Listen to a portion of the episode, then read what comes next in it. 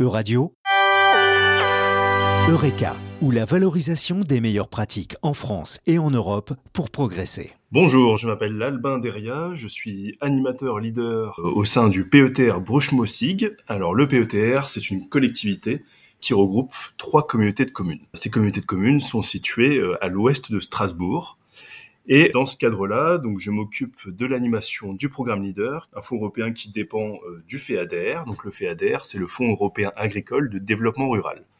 Donc vous l'aurez compris, c'est un fonds qui euh, va s'attacher à soutenir les territoires ruraux. Et dans ce cadre-là, le programme Leader actuel, qui a commencé fin 2014, a accompagné plus d'une cinquantaine de projets sur le territoire. Le premier point, c'est un accompagnement financier, des subventions qui sont versées concrètement au projet. Et puis également, dans la gestion du projet, on va pouvoir accompagner les porteurs pour leur donner des contacts, pouvoir un petit peu les guider dans des démarches qui peuvent être un petit peu compliquées. Alors, nous avons accompagné un festival qui est le festival Jazz Bruche, qui a lieu dans la vallée de la Bruche, donc situé à une trentaine de kilomètres de Strasbourg. C'est un festival qui existe depuis 2017 dans la vallée de la Bruche, dans les Vosges.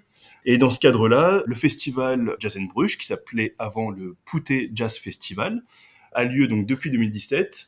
C'est un festival qui a accueilli à la base près de 80 personnes et le programme Leader a soutenu l'édition 2022, qui a accueilli près de 1500 personnes. C'est un festival qui est itinérant. Par exemple, le musée au Berlin a accueilli des représentations euh, du festival. Il y a également eu des concerts qui ont eu lieu dans des synagogues, dans des fermes.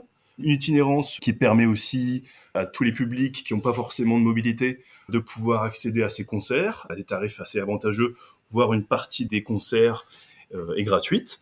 Donc ce festival en 2022 a eu lieu tous les week-ends du mois de juillet et du mois d'août, et également le premier week-end de septembre.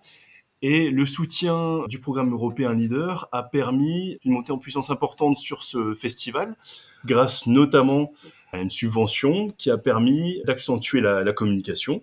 Également, des artistes ont pu être euh, mobilisés, des artistes de renom. Birelli Lagraine, qui est bien connu dans, le milieu. Également, un certain nombre de partenaires locaux ont été mobilisés des commerces de proximité, mais également des producteurs locaux. En 2022, le festival a mobilisé près d'une cinquantaine de bénévoles, accueilli des habitants, mais également des, des touristes, hein, qui sont venus à la fois pour le, le patrimoine culturel du territoire, c'est-à-dire découvrir des lieux qui n'ont pas forcément connaissance. Ça a été aussi une, un festival qui euh, permet aussi d'entretenir le lien social, surtout après la période Covid.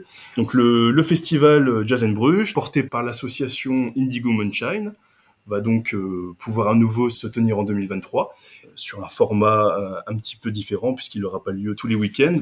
Un certain nombre de concerts seront organisés tout le mois de juillet. Ce festival a vraiment pour objectif d'être fidélisé dans la vallée et puis de vraiment de faire connaître le territoire pour les touristes ou également pour les habitants qui des fois connaissent pas forcément des lieux touristiques ou des lieux de patrimoine qui sont situés près de chez eux. Le festival n'a pas pour ambition d'être un très grand festival, euh, ne souhaite pas dépasser par exemple 2000 personnes euh, par an. Il faut que ça reste un événement euh, à portée familiale, local. C'était Eureka, ou la valorisation des meilleures pratiques en France et en Europe pour progresser. À retrouver également sur euradio.fr.